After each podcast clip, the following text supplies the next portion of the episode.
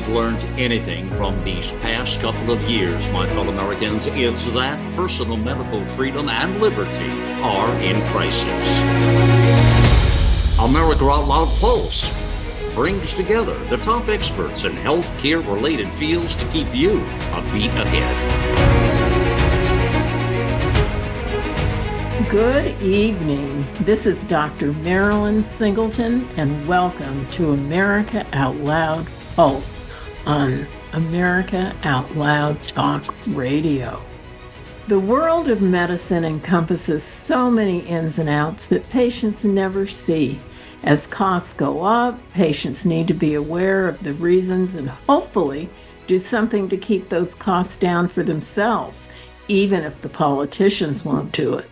Almost everyone in the United States, about 92%, has health insurance, whether it's private or government finance. But even with that, half of these folks have trouble with costs, and 41% report having medical debt.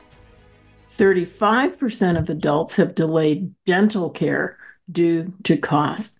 Our teeth are more important than anybody thinks, thinks they are, but dental care is the most common service to go. Prescription medications are another culprit. 25% of adults either skipped a dose or cut pills in half to save money. With my special guests who have knowledge of patients as well as policy, we're going to discuss the good, the bad, and the ugly of what's under the surface with medical care. I have two guests tonight, which is great fun. One is Dr. Joel Strom, and the other is Dr. Kenneth Schell. Dr. Strom is a practicing dentist, and he also is a former president of the California State Dental Board.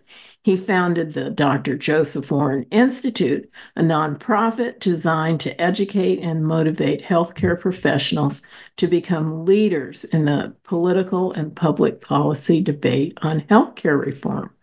Dr. Ken Schell earned his doctorate in pharmacy from the University of California, San Francisco, my alma mater. He has, well, should I say, 40 years experience in clinical Ouch. pharmacology and pharmaceutical science, including overseeing pharmacy operations in many patient care settings. Dr. Schell also served as president of the California State Board of Pharmacy and on the board of directors as presidential officer of the California Society of Health Pharmacists. Welcome to the show, Dr. Strom and Schell. Thank you, Marilyn. And thank you, Marilyn. Good to be back. Okay. Well, I'm first, since I mentioned it as far as a cost issue, I'm going to start with Dr. Strom and just tell us a few things about some dental health. A lot of people don't even think about it and how the mouth, so many people say the eyes, but the mouth is a real window to our general health. What are a few hints and tips and things that uh, even primary care doctors can find and get a patient off to the dentist ASAP? I, I think the broad question there is also how you know we have we see dentistry as being a one total profession and different and different from the medical profession or the pharmacy profession for that matter um, and that's a that causes a, a, a, loss for our patient care overall. That all the healthcare providers don't have a little bit more ability to work together. We tend to be siloed from each other as opposed to working together. I don't mean in a way that we have to go into some big corporate structure, but there the communication between all the different aspects of healthcare uh, work. Uh, we just don't do a very good job in this country with that. Um, as a, that's my lead comment. Uh, as a dentist, and most dentists don't do this, to be honest. You know, we're trained to recognize potential systemic problems by looking in the mouth. The simple exam that we will do, we do on patients, uh, but many dentists are are working faster, too busy. Uh, there may be a, a, corporate type of practice, which we can talk about later. Um, but um, if you don't take a time, the dentist doesn't take the time to look, they're not gonna they're not gonna see anything. So if you have a good dentist who's doing a full full on oral exam, just by looking inside the mouth, we can screen for issues from sleep apnea, which is tremendously underappreciated in the entire medical community. Uh, that, that means you're not being able to sleep well through the night due to the inability to breathe properly.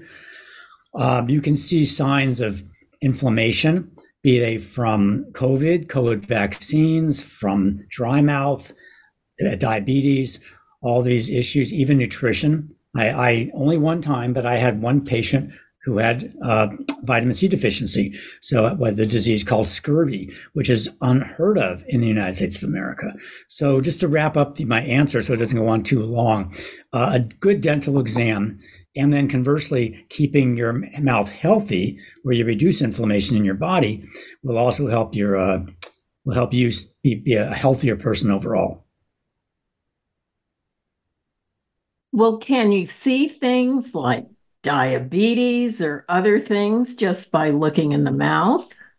Well, I, I, would say, you know, yeah, but by looking in the mouth, we tend at this point in our in the evolution of medicine, when I look in the mouth, when dentists look in the mouth, we see signs that there might be some underlying problem, but we temp, we don't really ever diagnose the actual problem. So what we look for is if you have a mouth um, we, who that has is clean, you know, you have good oral hygiene, you're flossing and you're brushing. I know this is all very boring to the average listener, but if you br- brush and floss every day and your gums themselves still look red or bleeding or inflamed, that raises a flag, which uh, dentists will then start to ask questions like, What medications are you taking? And Dr. Schell could probably address this in a minute or two when you ask him. But there are a variety of high blood pressure medications that can cause inflamed gums or hypertrophic gums, as we talk about, which then circles back and makes it more difficult for you to keep your teeth clean. So, so gums that are inflamed when the mouth is basically clean and the patient is doing a good job on oral hygiene, um, that's when you raise the flag. Could it be scurvy from, from gums? Could it be diabetes? Could it be uh, oral cancer? So all those come into play. So I would say that a good dental exam and seeing your dentist regularly when you're healthy otherwise uh, gives you an opportunity to hear from the healthcare professional, the dentist, the hygienist, the assistant, to see that, hey, something isn't quite right here. Have you talked to your doctor about X? And so I look at it more, I don't say at this point, unless we do salivary testing, I'm not looking at this as a diagnostic procedure, but more of a screening screening mechanism to help you get to your doctor before things get out of control.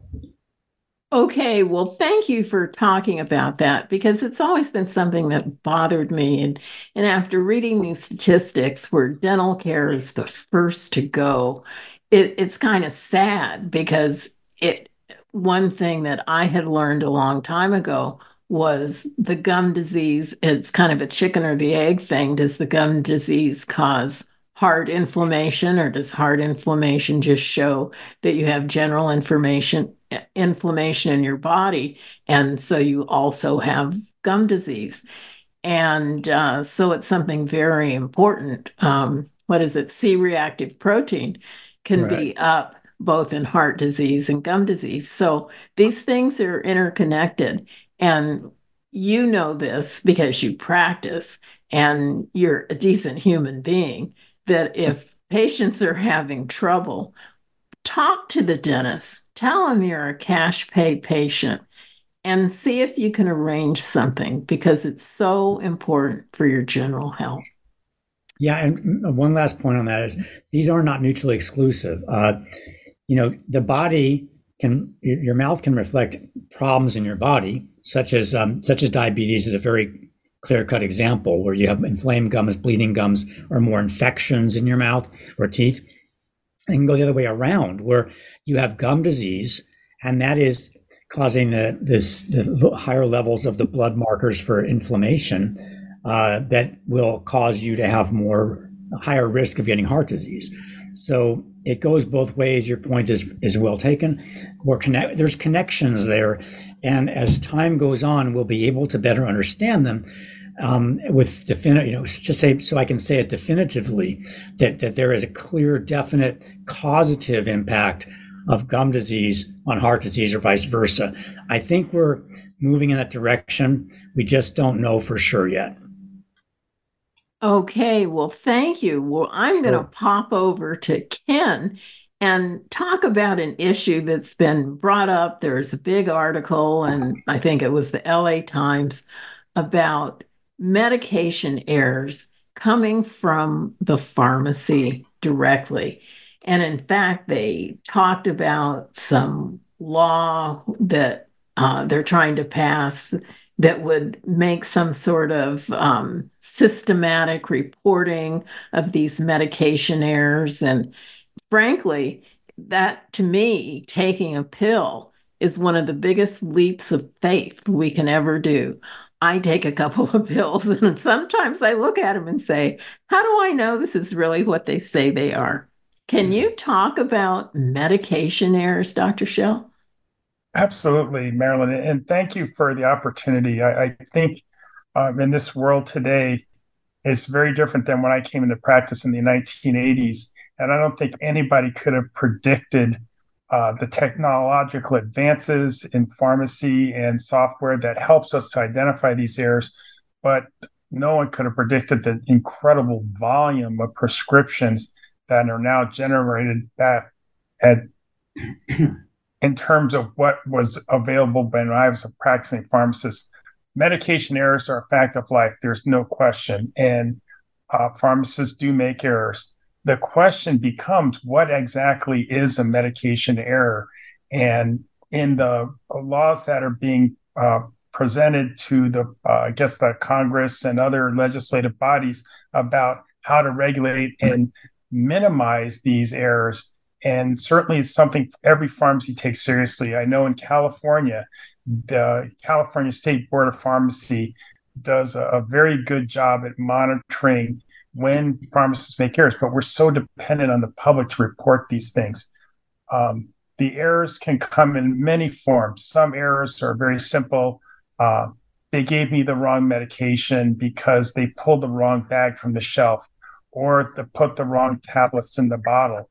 Um, simple error if the patient doesn't take it, that's pretty straightforward. When the patient starts getting the medication, taking it, that becomes a little bit more serious of an error. Uh, sometimes the patient reports some mild side effects, but sometimes it can be serious leading up to death. That's a very serious error, and that's something that everybody is very aware of. Other errors that people don't recognize are errors that actually happen before you get your medication that medication errors are often caught prior to them leaving the pharmacy. In fact, I'd say an overwhelming majority of medication errors that occur within the pharmacy are caught before they actually get out. So the question becomes when you start talking about reporting errors, what do you report? Do you report only those errors that the patient had harm caused to them? Do you report errors that just got to the patient? Or do you report every single instance that there's an error? That becomes a critical piece in how we monitor this because you can see with the hundreds of millions of prescriptions that are generated in the uh, United States, if there's even less than a hundredth of a percent of those errors, that's still a great number of errors. If you start pulling people off to report the errors, in fact, you have to investigate it first to determine, in fact, if it's an error, are you actually causing more harm than good? I'm not saying that you should monitor errors or report them. Absolutely.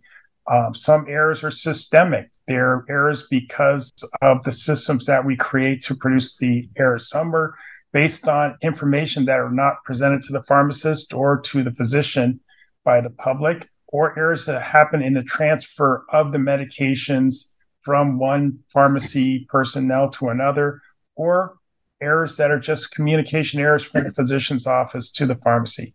So we have a lot of issues with regard to errors. All of them are very, very important. I think this is something where there will be a lot of input, I think, from all sides, but I would think the most important persons that could be involved in this discussion the actual public themselves. And all too often, like you said, you know, I look at that medication And how do I know what it really is? And we do so many things on faith.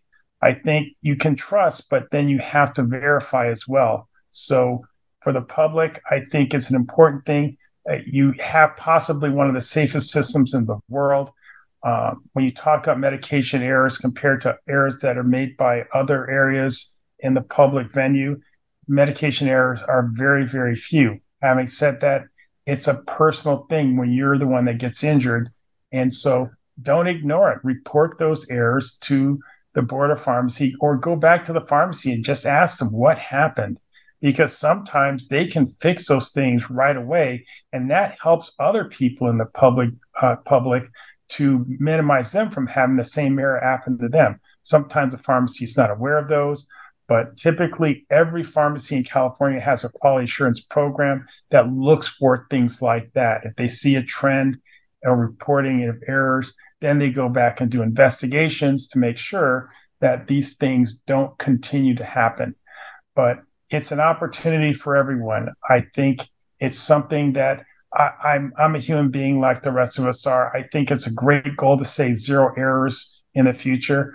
Uh, I think as long as we have humans involved, that there are going to be some types of errors. Will technology actually make for less errors? It depends. Technology sometimes keeps us from being as sharp as we could be because we become overly dependent on it. And as long as we need to have humans in the system, I think technology is going to have to take a back seat because well, this humans is, have intuition. Sorry, uh, I'm done. well, no, this is good information because I think all of us have had that moment of, hmm, what is this? And did they give me the right thing? But knowing that there are things in place and, and compliance boards and all these things, they help but again, like you say, if you're the person that got the wrong drug, all these things, you know, are of little value to you at that point. But just knowing that there are things in place to help this out. When we get back after the break, I just want to mention one thing that I read in relation to this that I thought was a bit bizarre about pharmacies. And then we'll get into some other issues. So we'll talk about all that after the break right now, I'd just like to thank everyone for listening to America Out Loud Pulse. As you know, we are always a beat ahead. I'd also like to talk to you about Cofix RX since we're talking about medications. This is a nasal spray that's mainly xylitol, povidone iodine, both of which are antiviral powerhouses. And I use Cofix RX, a squirt up the nose when I go out in public and, and in big places where I'm around a lot of people that I don't know, just to try to tap down on the viral load. It is cold and flu season, and we've got to do everything we can to protect ourselves. And we just have to think of Cofix RX kind of like an airbag in a car it reduces the impact of the virus. And if you can catch it in the nose while it's uh, replicating and multiplying and reduce that load before it gets down to your lungs, this is a wonderful thing. One of the best things I like about it, it was invented in the USA and it's manufactured in the USA. So, what could be better than that? So, read about it. We've got a little Cofix button on our page. Click it on, read a little more about it, and see if it's right for you. How can you improve your odds of staying healthy? The answer is stay healthy with Cofix RX. Who's got time for a cold, strep, a flu, HRV, RSV, or COVID anyhow? Cofix has some great news. Besides being featured as a top five product in the drugstore news, we completed the protocol that you've heard Dr. McCullough talk about. Cofix RX is already famous for a powerful virus hostile nasal solution, and now we have a throat spray too. Crush those nasty germs before they become a problem. With known antiviral support ingredients like povidone iodine, xylitol, and vitamin D3, you can feel a little safer. For a limited time, when you add the new Cofix RX throat spray to your order, you'll receive 25% off the entire purchase. Just click the Cofix RX banner on the America Out Loud website or store. Be sure to use promo code OUTLOUD25 at checkout. Don't forget OUTLOUD25 at checkout. Cardiovascular disease is the leading cause of death and disability. Lifestyle changes are critical, but you can also support your heart with concentrated nutrients. Healthy Cell created Heart and Vascular Health to support cholesterol and blood pressure with CoQ10, vitamin K2, resveratrol, and soluble fiber. And Healthy Cell's not a pill, it's a patent pending gel you swallow. Get heart healthy. Go to healthycell.com and use code OUTLOUD for 25% off your first order. Healthycell.com, code OUTLOUD for 25% off. The Natural Colon Cleanse. It's the ultimate digestive tune up with Oxy Powder. It's crafted to alleviate the discomfort of gas, bloating, and occasional constipation. There's a reason why Oxy Powder is our number one seller. It works. Go to americaoutloud.shop and get 15% off using the code OUTLOUD. Global Healing, giving you the power to take control of your health naturally.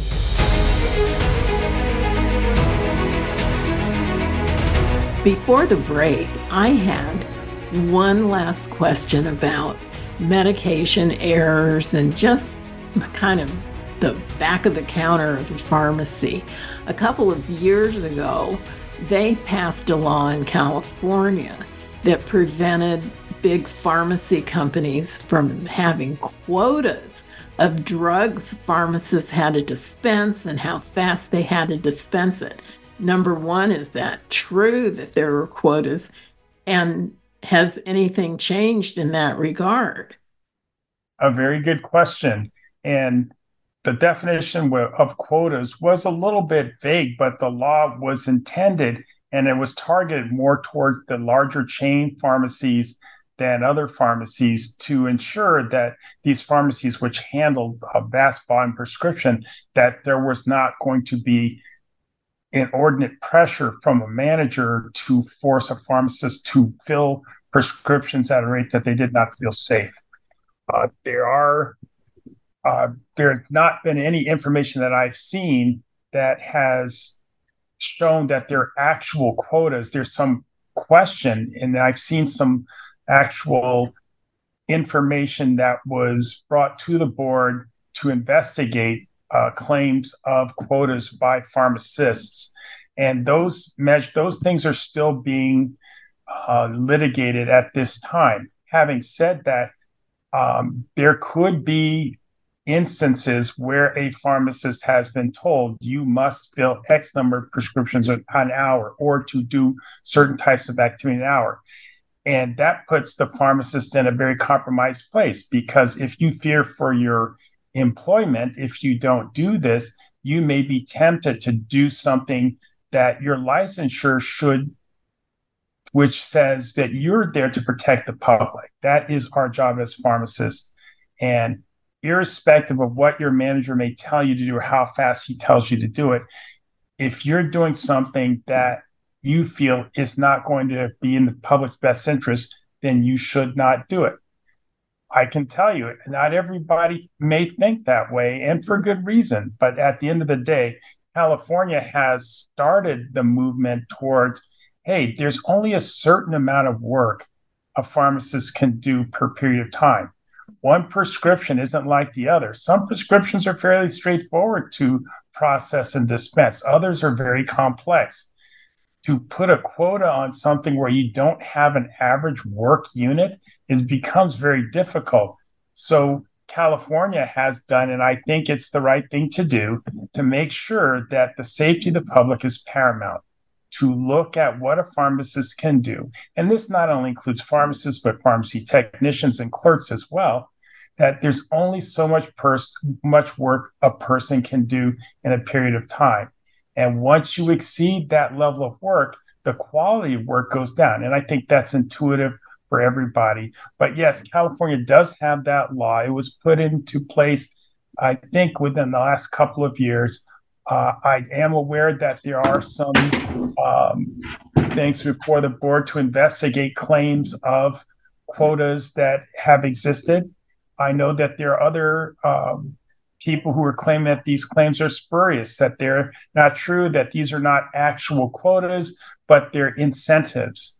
But irrespective of how you look at it, no pharmacist should put the public in peril based on what an employer says is a rate that they establish without investigating whether it's safe to work at that rate.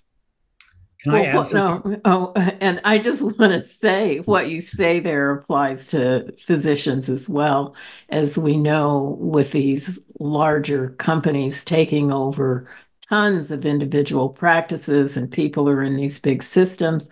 Physicians are given seven to 10 minute visits, and it's this racing people through and trying to race these things through is not in the patient's best interest.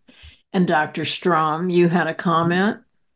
I did. Um, maybe a question, but a, um, Dr. Schell, when you were on the state pharmacy board, didn't you guys do a, pass a consultation law that uh, was meant to reduce medication errors by speaking to the patients? Uh, a new new prescription uh, had to be accompanied by a an offer for the pharmacist to provide a consultation to the patient.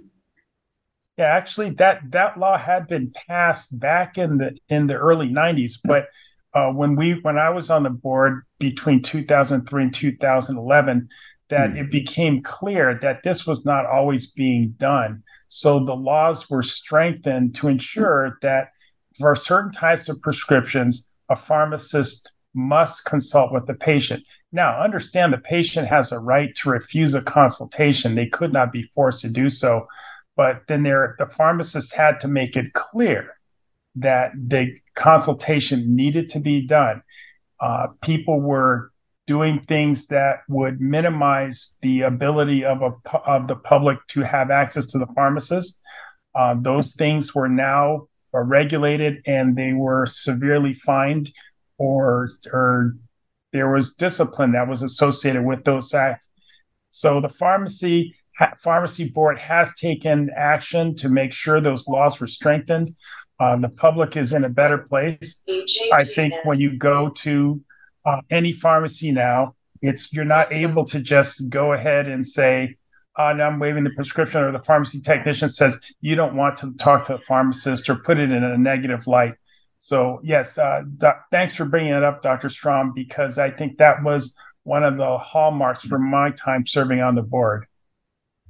Well, this is all very good information. And remember, folks, when you do get your medication, usually you've waited and you're in a hurry and maybe don't feel like, oh, I don't have the time to talk to the pharmacist. But sometimes after you get home and you have a question, then it's kind of too late, even though there's a lot of materials that come with the, the uh, drug sometimes you can't even understand those. And uh, so use this opportunity to talk to the pharmacist.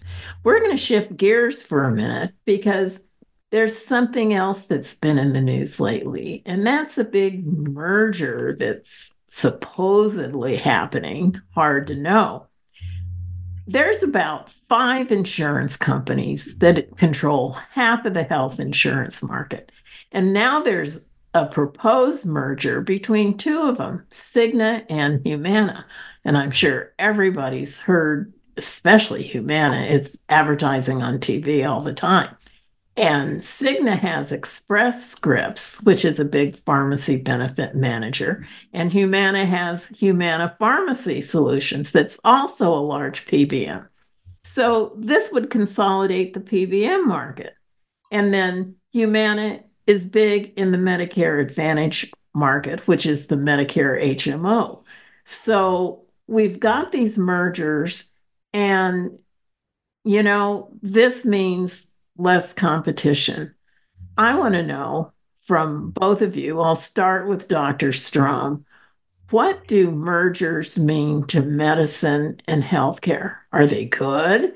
Are resources combined? Is that a good thing? Or is decreasing the competition a bad thing? Dr. Strom? Well, an over my overall answer would be anything that reduces patient choice ultimately harms the patient. Uh, not 100% of the time, but I would say 90% of the time. A patient doesn't have a choice to to take care of their own bodies in terms of health care, uh, that's a problem for me uh, philosophically and also to me as a, as, a, as a patient or a doctor. So when you consolidate and bring uh, different companies together in order to save money and all that, uh, you generally reduce patient choice. Now, I don't want to just throw the baby out with the bathwater, as they say, because I don't believe it's a universal. I don't think it's a universal fact. In in dentistry, we have a we've had many of these uh, practice acquisitions where large corporate entities buy a bunch of dental practices, and most of the ones you've heard about, like Aspen or Heartland or Western Dental or uh, Pacific Dental Services. There are a whole bunch of them around.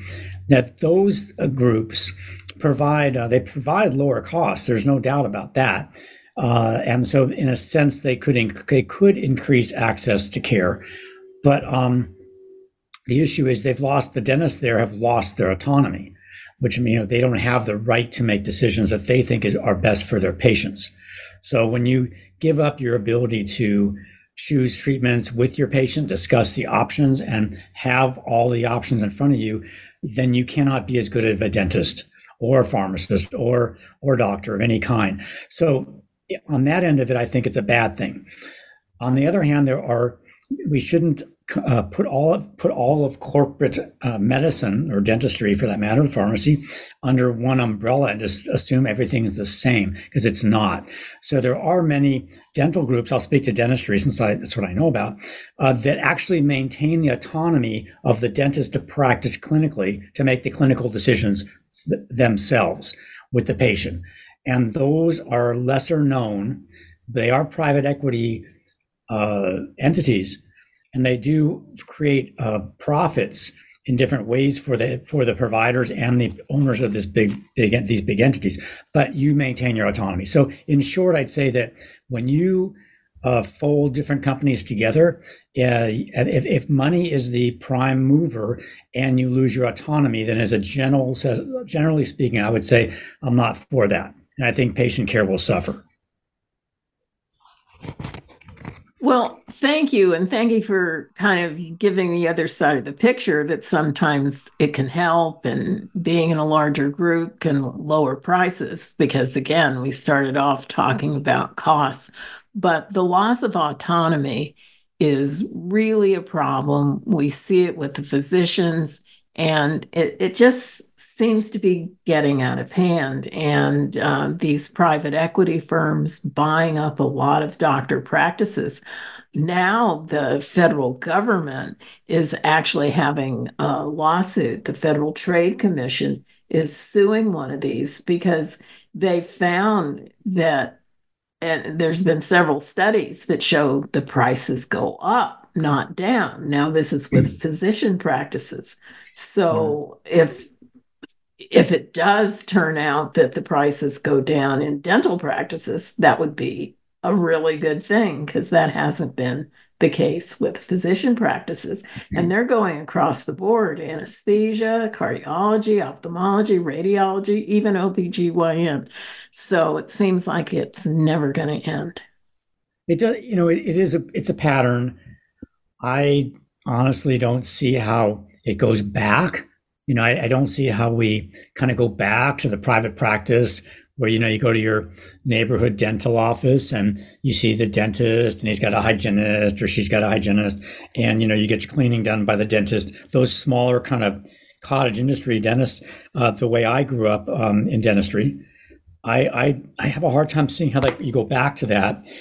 And it go to me underlying the reasons for that is that the third parties i.e the government put so many regulations into the mix and the costs go up so high that an individual owner cannot keep up with those costs. And so for me, I in dentistry, just I'll stick with dentistry.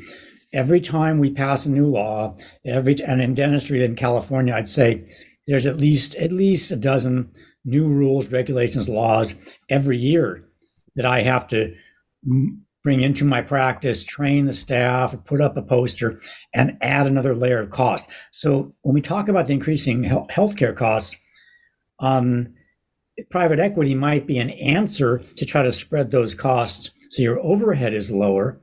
But the, the you know it's best to treat the cause, not not not treat the symptom. So if you're going to treat the cause of this, to me, it's it's the layers and layers upon layers of rules and regulations from the federal government, the state government, the local government that adds cost to a filling. Let's just pick take a filling, for example, right? And the rules from the insurance companies and such. So I don't know how we fix the problem, but if we don't fix the cause, we figure out a way for individual practitioners to not have to pay the cost of all this on their own instead of sharing it amongst more people. I don't see how we get back to that.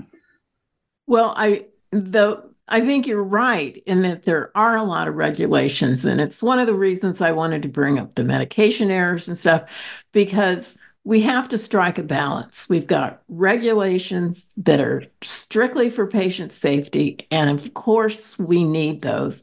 And clearly, I'd say 99.9% of people who go to professional schools always want to do best for the patients. Yes, there's a few bad apples that are just psychos, but for the most part, um, we're always trying to do our best. And some of these regulations have nothing to do with giving excellent patient care. When we get back from the break, I'm going to talk to Dr. Schell about his ideas since he was involved with pharmacy benefit managers and, and on the corporate level that what's making these drug costs so high do these mergers and buyouts and all these things affect the cost of drugs and get his opinion on this sort of thing after the break. I'd just like to thank everyone for listening to America Out Loud Pulse on America Out Loud Talk Radio. We've got our free apps on Apple, Android, and Alexa. You can hear Pulse every weekday at 5 with an encore at 10 p.m. and on iHeartRadio at 8 a.m. the next morning, all times Eastern. You can listen on our media player from any web browser anywhere in the world. What I like is that all shows go direct to podcast in 24 hours. On the episodes are on lots of networks Apple, Spotify, Pandora, TuneIn, Stitcher, and iHeart. So make it easy. Bookmark americaoutloud.news forward slash pulse. The other great feature about the show is there's a different doctor every night. So you, you won't get tired of hearing the same person. I'm on on Mondays, Dr. Marilyn Singleton. We have Tuesdays with Dr. Jordan Vaughn and Dr. Stuart Tankersley, Wednesday with Dr. Peter McCullough, Thursday with Dr. Peter Breggin and Ginger Ross Breggin, and Fridays with Dr. Harvey Risch. And remember, we also have Nurses Out Loud, Monday through Friday at 10 a.m. Eastern. So, a lot to choose from, a lot of information and I'm sure you will not get bored.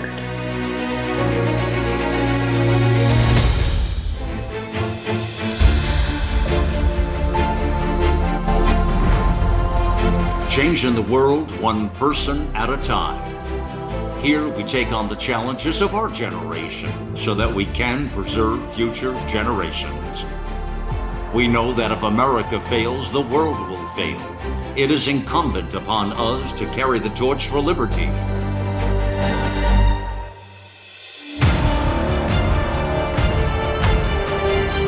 America Out Loud Talk Radio. It's a fight for the soul of humanity.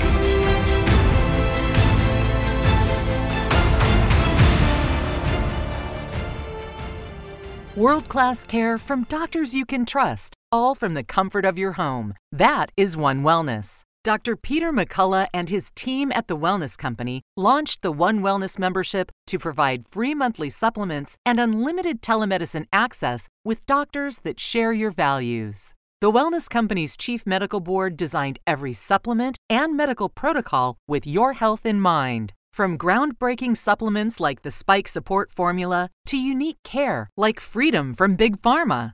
Join a healthcare system that puts your health and well being above the interest of Big Pharma's bottom line. It's the way healthcare should be, with a company that shares your values.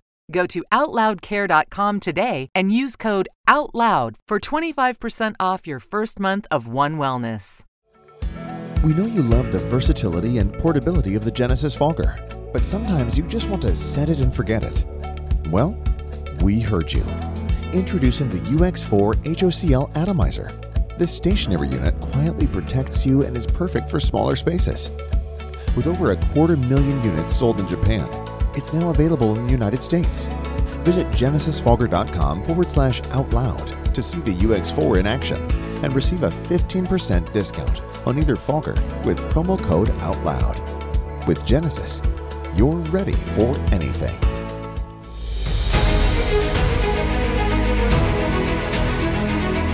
Before the break, I am going to tweak Dr. Schell and ask what he is feeling about these mergers and what this is doing to the pharmacy benefit manager market, given the, the Cigna and Humana. What's that going to do? Already, these PBMs are under scrutiny for how they make money. And how do the, the companies make money in the first place? People talk about the high cost of drugs, and one of the answers is a lot of money has to go into research and development. So I'd like you to go into all that. I've given you a big mouthful, but go for it, Dr. Schell. Yeah, thank you very much, Dr. Singleton. And you're right, this is a, a pretty big meal. But uh, I, I would reflect on what's happened to pharmacy in the last 40 years since I started practice in 1984. And I see what's happening in medicine and dentistry now. And I can only point to the fact that independent pharmacies are a dying breed. And the rationale for that is, is pretty grim, actually. They cannot compete with the larger chain pharmacies. So you had these conglomerates of pharmacy, and, and certainly they do provide access in certain areas, but in certain underserved areas and other populations that the chains aren't there, the, the small mom and pop, if you will, pharmacies cannot compete because they cannot purchase the drugs at the at the rates that the larger chains purchase drugs. As a result, the insurer is going to have to pay that pharmacy more, or the pharmacy has to take a loss to provide that care to those patients in their areas. When those pharmacies close and nobody comes in, now that patient has to go a further distance. So when you think about economies of scale and is it okay to merge? I think mergers are not inherently bad. And certainly, I don't think the intent is bad. Having said that, the result may not be good. And I'm seeing the same thing in medicine and dentistry. As you start getting these mergers, the independent physicians, who I grew up with, by the way, an independent physician and a dentist, and now my children and their children are going to have to go through some corporate dental office or corporate medical office where you have X number of minutes to manage uh, a patient in the dent in the medical office, or you have certain types of procedures that you do or you don't do in the dental office. I'm not sure that's great. Uh, with regard to the PBMs, I think that has been a hot button issue for healthcare, especially in the pharmacy space. Uh, I think the initial intent for PBMs was to actually hold down costs to make sure that fraud was minimized, that the charges were appropriate, that it was a single system for pharmacies to submit their claims and get reimbursed relatively quickly. I think those who have been involved in the PBM industry have extended that beyond what I think the insurers had originally had planned. And certainly there is now a lack of transparency as to how the PBMs actually work in their space. This also has resulted in independent pharmacies not being able to keep up because the PBM sets reimbursements rates, which saves the insured money, which ultimately saves the patient money. But now you're squeezing out that small guy who can't make it in that network because they can't exist on what they're being paid. And I know of pharmacies, and I've been involved in situations when I oversaw an outpatient pharmacy where there were medications that the pharmacy was actually getting paid less than what they purchased from the wholesaler. In the end, the person who's making the money is the pharmaceutical company. They are not being hurt by this. In fact, they're making more money. And all you have to do is look in your stock page or your portfolio. Pharmaceutical companies are a good buy. Is this good for the public? I think it depends. Some medications have become more available, uh, others less so. The cost of medications has gone up. No one will tell you the cost of medications has gone down in the last 20 or 30 years. They've steadily gone up, and sometimes at a rate that makes it almost impossible for the public to access it without certain types of insurance. So, are mergers good? I think in some cases, maybe. I think is the public benefiting from the mergers? Maybe on the surface it seems that way, but underneath the surface, when you're seeing what's being lost, I think time will show that mergers, maybe in the pharmacy space, may not have been the best thing. I think it's a pattern that you're seeing in medicine dentistry. The independents are not being able to keep up and they're going away. What does that mean for the public? Lesser access, maybe in some communities. And certainly, I don't think you're going to see a reduction in cost. Your insurance costs are costs are going to go up. Well, this is an important thing, and I've always wondered about the whole aspect of R&D. We know it costs millions of dollars to bring a new drug to market. And there's sort of an ethical and philosophical question that arises. How do you justify charging $500,000 a year for a medication, but it's for a rare disease? So would you have the medication at all if you didn't charge 500,000? And who's really paying the 500,000? Uh, I mean, this came up on a smaller level when there was the new Alzheimer's drug that really apparently didn't work that well. And uh, Medicare raised the premiums because they said they were going to pay for it. It was going to cost some exorbitant amount of money per year. Well, the drug doesn't work. So I think that's a dead issue. But there's going to be another drug that comes out that somebody's going to charge a lot of money for. Where do you draw the line? When is it too much to pay? And if you're the one with that disease that that drug treats, how, how do you say no?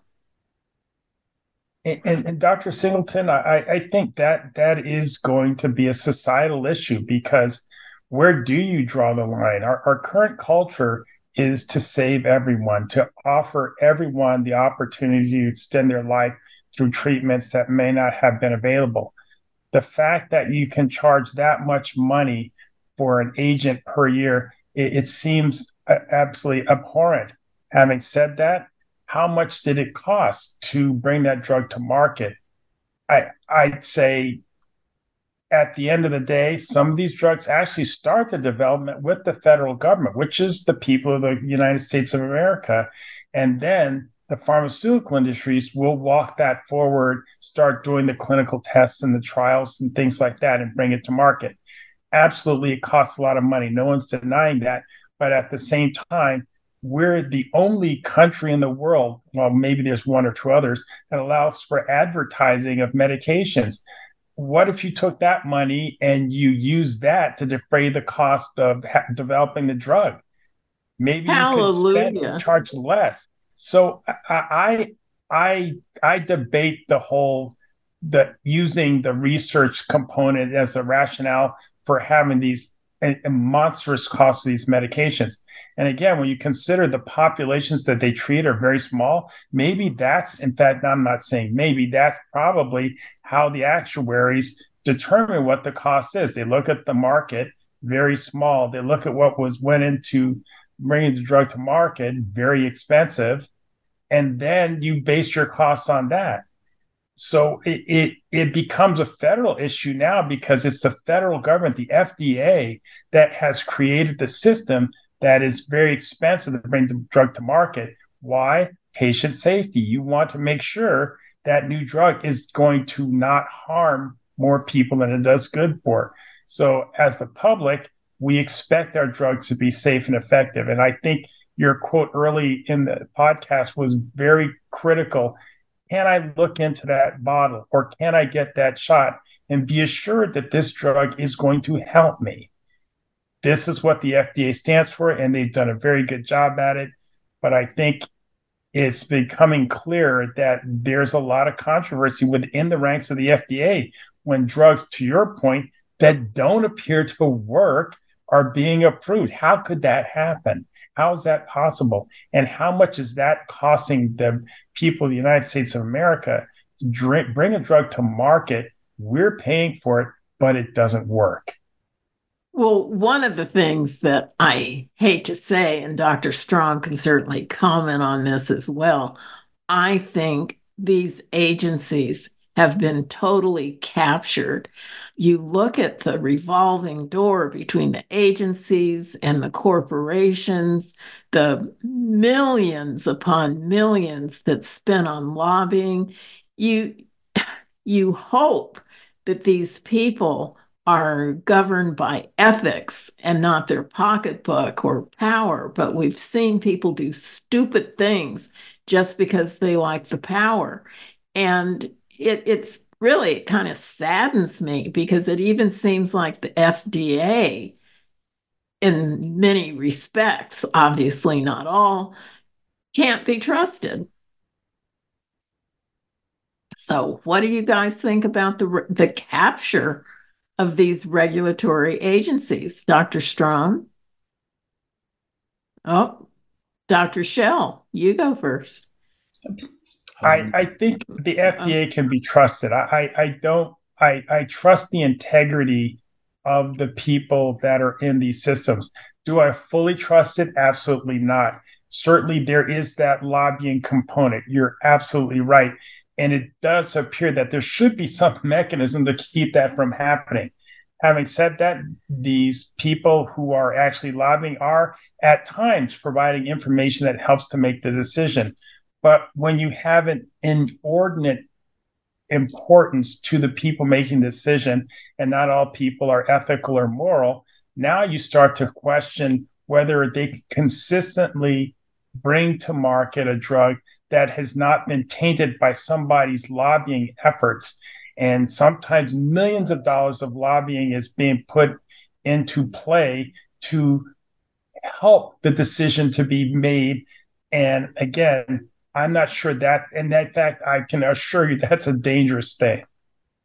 Absolutely. And what do you think, Dr. Strom? Yeah, sorry, I was on mute.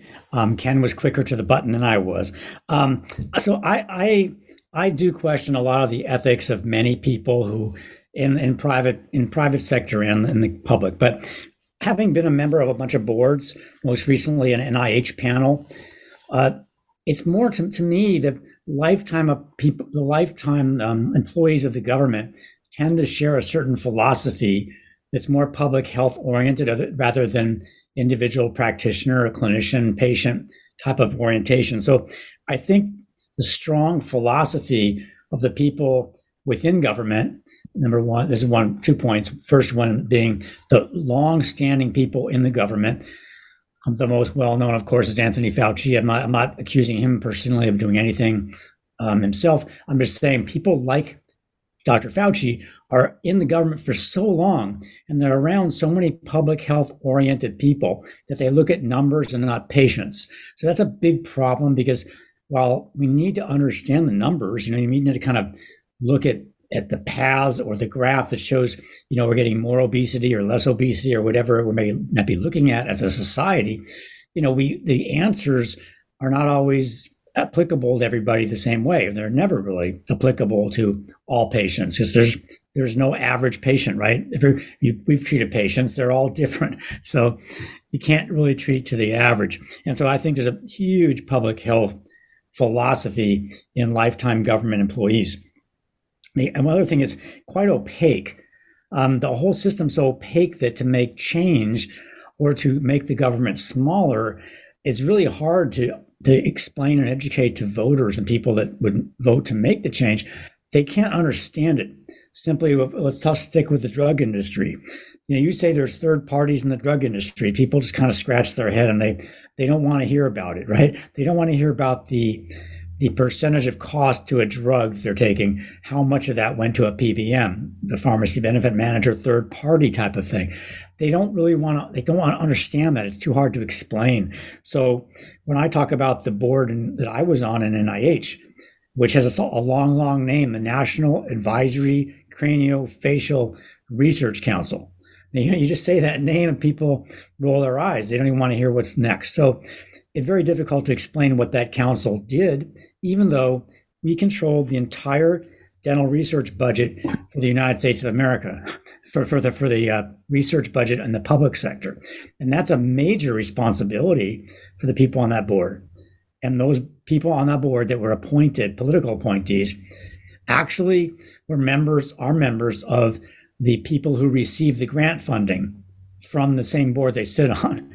So those are kind of my, my comments. It's it's a complex government. It's opaque, and the philosophy of overriding philosophy is one that looks at things as numbers and, and, and patterns, as opposed to, you know, this patient needs this kind of drug and why we should be supporting this kind of drug. So I may have a different, slightly different take than Ken did, but I do I agree with everything he said.